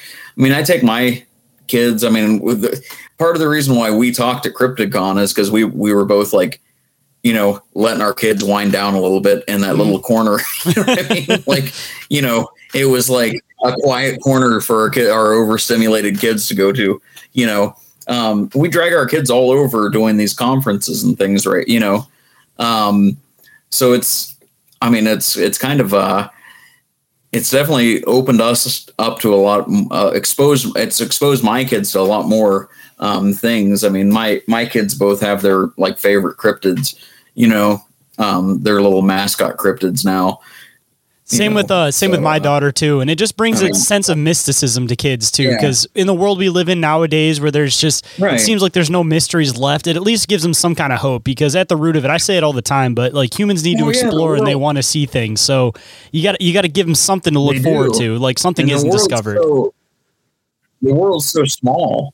Yeah, I mean the world's so small now. You know, you can find the the weather and you know you can find the weather in Calcutta right now in two seconds on your phone. You know, like you're, you know what I mean. You're there's there's all there is no mystery. Like we have been like technology is great, but it's also robbed us of a lot of mystery. Mm-hmm. You know, um, and I do I do really appreciate that this is you know a mysterious aspect of the universe of the world you know of the natural world so i really try to appreciate that so uh, you made reference to multiple stories that you've collect from talking to different people. Um, as far as like you're concerned, what are some of like the main stories that you feel have the most uh, like backing behind them? Well, um, so I, uh, I I talked to a pair of fishermen once um, at the park who, to me, had no reason to make up a story who had claimed the whole night they'd been hearing things, you know, and they'd fish out there their whole lives, you know, it was that sort of situation. And they had, uh, the whole night they had been hearing things and they thought they'd catch a glimpse of something behind a tree. And then after dark, they were out there catfishing. So you got to, you, you, know, you night fish for catfish. And uh, at, they, they started getting pretty large rocks hurled at them from up on the hillside. Um, and the way they described it is they weren't rolling down like something scrambled up the hillside and knocked them loose.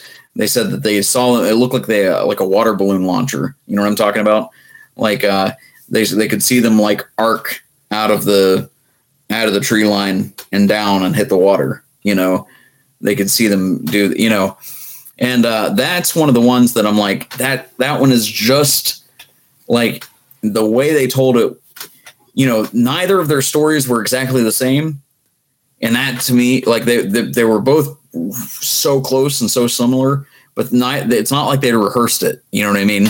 Neither of their stories lined up just perfectly.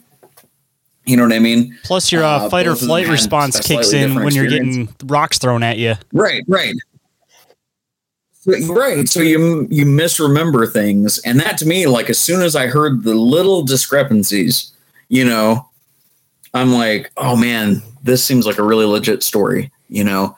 Like both these guys, and they they both kind of had that like, well, we're not going to go out here after dark anymore. You know, it scared us. Um, and that's what they said the whole night they'd been on edge, and then all of a sudden they started getting these rocks pelted at them from you know the tree line, and that that one uh, really really kind of spoke to me. Um, I think we had talked last time on the last podcast. Uh, I had heard one that didn't come from the park. Uh, that was a really eerie story about a about a uh, a guy who grew up remembering his mom taking taking him and his siblings into the into the living room of his trailer and saying there's like a thing walking around the trailer, you know, like walking around the outside of the trailer. And uh, he grew up with that, you know. He grew up with like his his dad saying like, "Don't go out hunting today because that thing's been on the edge of the field." You know, so you boys stay inside because that thing's been over there. And he never gave it any thought. Like he grew up around that. And then he was like 18 or 19 and uh, he uh, was watching TV with one of his friends and Harry and the Hendersons was on. And he was like, oh, that's the thing. And his friend's like, what the hell are you talking about? The thing? That's Bigfoot. And he's like, no, it's the thing. You guys didn't have the thing growing up, you know? And that guy told me that story. He was from Southern Ohio, like way Southern Ohio, not not the park, but you know, that guy told me that story. Um, and that's what he said. He's like, man, I didn't read the books that I was supposed to in high school, let alone any books about Bigfoot. He's like, I didn't know what Bigfoot was. and I was sitting at my friend's house and saying like, "Oh no, the thing, like the thing that hung out in the woods. You know, you guys didn't have it. You grew up where I grew up. You didn't have the thing, you know." And uh, he had no idea that what he was looking. At, he was watching Goofy. Well, not Goofy. I mean, that is a cinematic work of art, uh, you know. But um, he was watching Harry, Harry and the Hendersons, and he said, uh, "You know, oh yeah, the thing." And I'm like, um, "Man, you know." who am I to tell this guy that he's making this up? Like, it does not seem like he's making it up. Especially if he doesn't know? have a name for it. So those are two. Especially right, right, exactly. Um, yeah, I mean, really, such a weird, uh, such a weird story. And I, I mean, I have, uh, I have at the park um, a map of Ohio that I let people put a pin in for sightings if they had a, if they've had an experience, you know.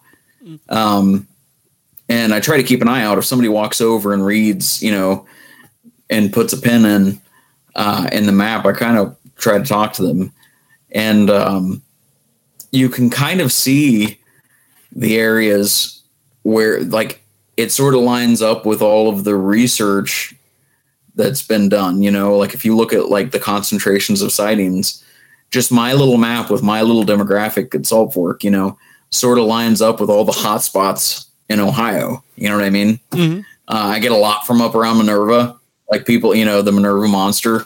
I get a lot from Salt Fork in that area. Get a lot from the rugged southern part of Ohio. Um, and you know, most people will have some story to tell.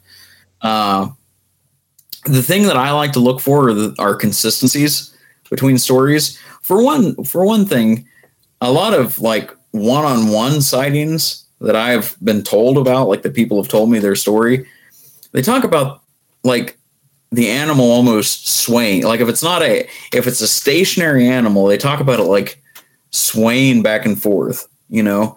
Well, that's actually like a mechanism out in nature. Like animals do that. I mean, have you ever seen a lizard do like push-ups? Mm-hmm. You know, like you ever seen them do that head bob thing? Like that's a that's a mechanism to get a different perspective on on their field of vision, you know. And it's also a lot of times it's a way to confuse predators, you know. Like if you're swaying back and forth, it's a way to distract predator, you know. Like it's a way to uh, break up your outline and things. Like it's actually a mechanism out in nature, and the fact that that gets included in so many like standing stationary Bigfoot reports, that swaying back and forth, you know, it seems to me like that would be something that they would do more so than like having you know i heard one theory that the reason why they're they blur out is because they have like they're able to um they've got like fluid in their hair that they can push out and like actually contort light and i'm like okay that sounds great like but there's no precedence for that that we know of in nature. You know what I mean? Wouldn't it almost like, make no more sense that, that they have primates. like multiple colors in their hair and they can almost like flex their muscles to kind of like have it right, kind of right. show more color more yeah, than the right, other? Right. Yeah. Yeah. You know, which is something that there's precedence for. I mean, if you look at a fawn, the reason why fawns have spots is so they blend in with high grass, you know? Um, like, so animals have that, but yeah, that that swaying. I, have gotten quite a few stories. There was one up from around Coshocton where a woman said that she was letting her dog out and her dog wouldn't go off the porch, and uh, she looked up, and right at the edge of a, the woods and a cornfield, she said it's right where their woodlot and their cornfield meet. Uh, she saw this thing standing there, and it was like as soon as she saw it, as soon as it like noticed that she was looking at it, it took a couple of steps back into the cornfield, and then started like swaying back and forth like it was swaying with the corn, you know? Do you think that's like, like, a well, possibly a, a, matter of a mecha- yeah. them being able to see them? Kind of like, you know, when you drive past like a fence real quick, how you can kind of see through the fence. Do you think that movement back and forth kind of makes it so they can kind of yeah. have a better view around the trees or around the corn in, in particular with that story? What I'm thinking, you know, yeah. Right. Yeah. You know, that's kind of that, there, there's a precedence for that. And those, those stories all, always kind of stick with me. So I hope that answers your, your question. Oh yeah, definitely. Um, And uh. I know you said you only had about an hour, so I definitely appreciate you sticking around for an hour and a half. But uh, one last question, I guess, before we start rolling, or before we start uh, wrapping everything up, is uh, have you ever actively gone out in the field and tried to like do some squatching yourself? Like, have you ever actually tried tree knocks or done anything like yourself to try to call one in or actually try to see one yourself? Yeah. yeah, I have. Um, actually, the only tree knock that I've ever heard again, no, no smoking gun, you know, but that was a solo outing that I did. Like I, I had a, I had a tree knock and I, I got it recorded. I got it on video. Um, at least I got my reaction to it. You can hear the tree knock and you, you can see me sort of go completely blank. You know what I mean? um, while I'm trying to figure out what I just heard. Um, but uh, I have. I've uh, I've gone out. Um, I've gone out with research local researchers here at the park, um, here at Salt Fork. Uh, I've also I've got um, I'm pretty close friends with some guys down in uh, North Carolina.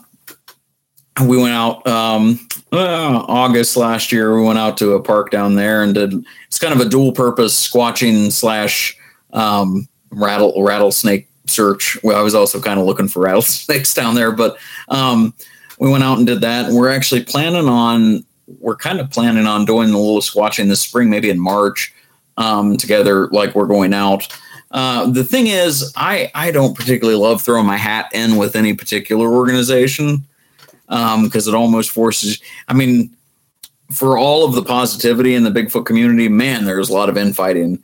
Uh, you know, um, there there can be quite a bit of infighting. So I I have haven't I've hesitated to to join any organization or like become re- really involved with any sort of like um, major field research like uh, that. Now I, I've been in on a few of the Project Zoobook um, calls with Amy Amy Boo. I don't know if you know any about anything about Project Zoobook or Amy Boo or anything.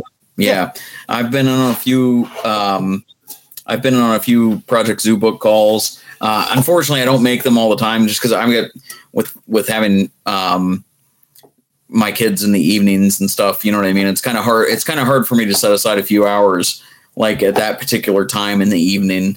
This is a little easier because the kids are in bed. Know? That's where I'm at with my But, show um, and stuff too. it's kind of hard for me. Yeah, right. Um, so it's kind of hard sometimes, you know, and sometimes when I get off work, the, you know, especially in the summer when I get off work later, um, sometimes the last thing that I want to do is set through a Bigfoot meeting. You know what I mean? Mm. Um, but they're great. So I've done, I've done those, that sort of active research. And like I said, I try to go to the, I try to go to the conferences and at least attend, you know, as many of the speakers and things that I can, you know, and get those perspectives. Um, I don't do a ton of research though. Um, I mean, just what I, the examples that I gave you here, um, because my job as an educator and kind of what I, what I like to gear it towards is, is that educational aspect of it.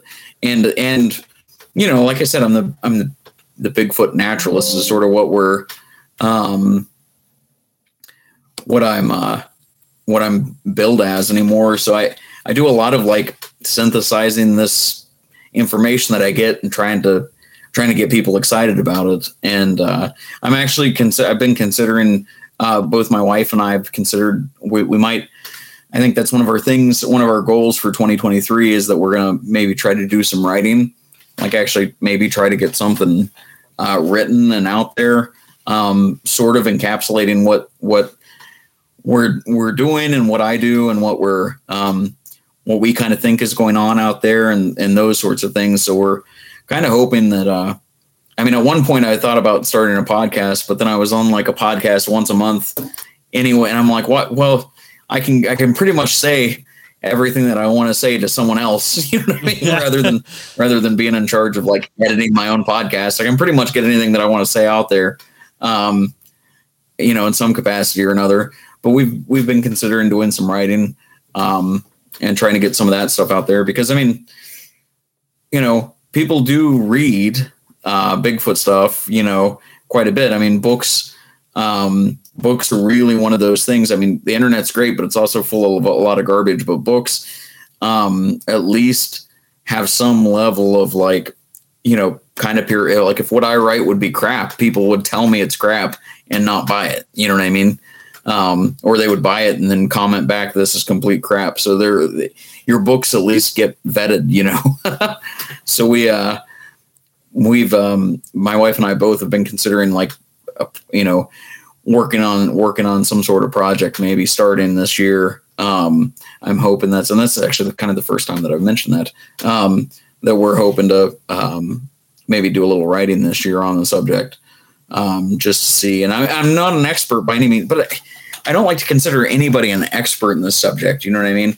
But I'm not an expert in any means. I'm I'm pretty good at what I do. Um, and this is now a part of what I do. So that's what I that's the, what I am bringing to the table. Um, and that's kind of where I'm at. I'm like I said, I'm considering doing a little a little writing uh, this year about it. We're gonna maybe see see what we can put together. So I'm actually really yeah, looking forward to reading that. that. and I can't wait to read it. Because at least as far as books go, I, am always one of those people. Yeah. I love collecting books for the aspect too of anything on the internet could theoretically be changed. So I like having stuff in book format right. because it's information that can never be pulled away from you, and you can look at it 30 years from now, and it's exactly right. how it was written. It's the same. Yeah. Right. So I always like to leave on a high note for the guests. So uh, if there's any words of wisdom you could bestow on the listeners, what would it be? Oh, I would say a couple of things. Uh, no matter what you're doing or where where you're at, try to set aside some time to appreciate your surroundings. I mean, you can you can find nature everywhere. You know, try to appreciate your surroundings. You can be in a concrete, you know, a concrete jungle. You can be in Chicago. You can be in Columbus. You can be in Detroit. Try to appreciate your surroundings. Uh, try to find nature in everything. Also, I would recommend that everyone set aside time to grow something. Grow something that makes you happy. Grow something that you can use. Grow something that makes you happy. Like grow, you know, plant a windowsill garden. If you live in an apartment, you know, grow something. Grow some herbs for your kitchen, you know. Um, but tending to a garden, no matter how big or how small, like you are you are par- actively participating in nature. You know, set aside some time to uh, to actually grow something, no matter what your circumstances are. You know, set aside time to appreciate your surroundings, appreciate nature, appreciate the randomness and the cosmic like the cosmic unlikelihood of your existence. You know, mm-hmm. um, appreciate that and set aside some time to grow something. You know, um, I mean, personally, my my like personal philosophy is that of a hobbit. You know, I, uh, I I I could. I, you know, that's my my ideal retirement is like retiring to the Shire where I can just grow a garden and smoke a pipe on my porch. You know what I mean? that's my that's that's my ideal retirement. You know, um, but set aside a time set aside time to grow something that makes you happy and participate in in nature and recognize that you are part of nature, that you we are not separate from nature, no matter how hard we try. So I think those are my words of wisdom. See, I always have a theory too on this one that no matter what, people have to admit that they have a draw to nature because no matter whose house it is, no matter where you are, everybody has pictures of the woods, they have pictures of the forest. So rather than just sitting around in your house looking at pictures of it, right. get out there and experience it yourself. That's right. But for uh, anybody that enjoyed this awesome conversation, uh, where can they come and find you at, and where can they come and find all the videos that you do for uh, your park? Sorry, my uh, sorry, my computer died. Um, it didn't have it plugged in all the way um, while we were talking, so my ancient laptop died. Yeah, so uh, to find me personally, it's um, on on Instagram. I'm Hickenbottom John. That's my uh, um, pretty easy to find. I'm also tagged in quite a bit of Sasquatch Tracks stuff because I'm friends with those guys. So uh, so you can find me through the through uh, through their links. Um, but I uh, I'm pretty easy to find. So you can look me up. Um, as far as park stuff goes, if you're interested in doing any um, any outings at Salt Fork, um, Salt Fork State Park. If you just look that up on Facebook and follow us, that's probably your best bet for up to date information about nature hikes and things like the ODNR's state park website. My calendar of events and everything gets posted on there. Um, and those are kind of go- going to be your two best outlets. But then also, um, any any of the conferences in Ohio, West Virginia, any any of the Bigfoot conferences, I'll I'll tend to make appearances there. if you want to track me down in person, I'm usually at usually at one of those things. I've got a um, got a pretty noticeable mustache. It's kind of hard to miss. So um, you know, uh, you can track me down in person pretty easy that way.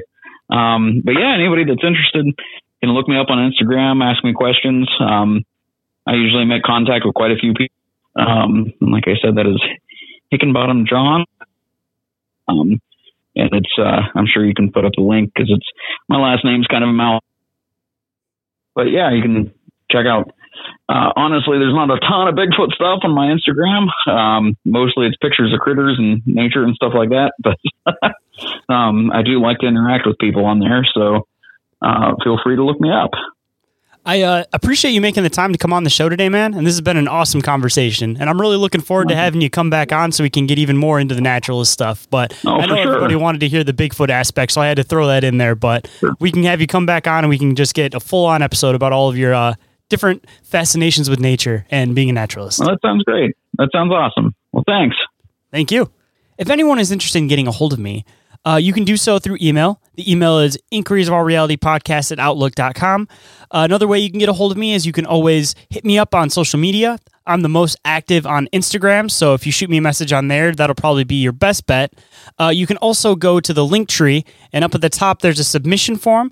Uh, fill that out, it'll go directly to my email but I say it on every single show. More often than not, it seems like all of my emails go to the spam or junk folder. So make sure you keep an eye out there because I do respond to every single message. It's just a matter of them not getting thrown in and mixed in with all of the random junk mails. So, but everything that I've mentioned, all available under the link tree. That's L I N K T R period E E slash Inquiries of Our Reality podcast. And with that, hope you guys enjoyed the conversation, and I'll catch you on the next one. Have a good night, everybody.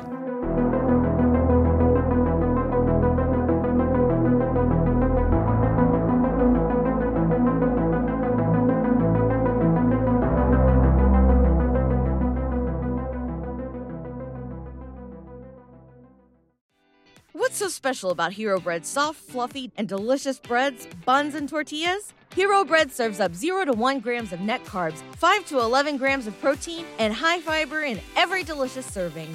Made with natural ingredients, Hero Bread supports gut health, promotes weight management, and helps maintain blood sugar. Hero also drops other limited edition ultra low net carb goodies like rich flaky croissants and buttery brioche slider rolls. Head to hero.co to shop today.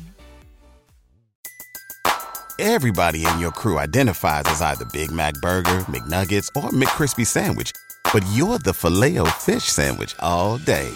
That crispy fish, that savory tartar sauce, that melty cheese, that pillowy bun. Yeah, you get it. Every time. And if you love the Filet-O-Fish, right now you can catch two of the classics you love for just $6. Limited time only. Price and participation may vary. Cannot be combined with any other offer. Single item at regular price. Ba da ba ba ba.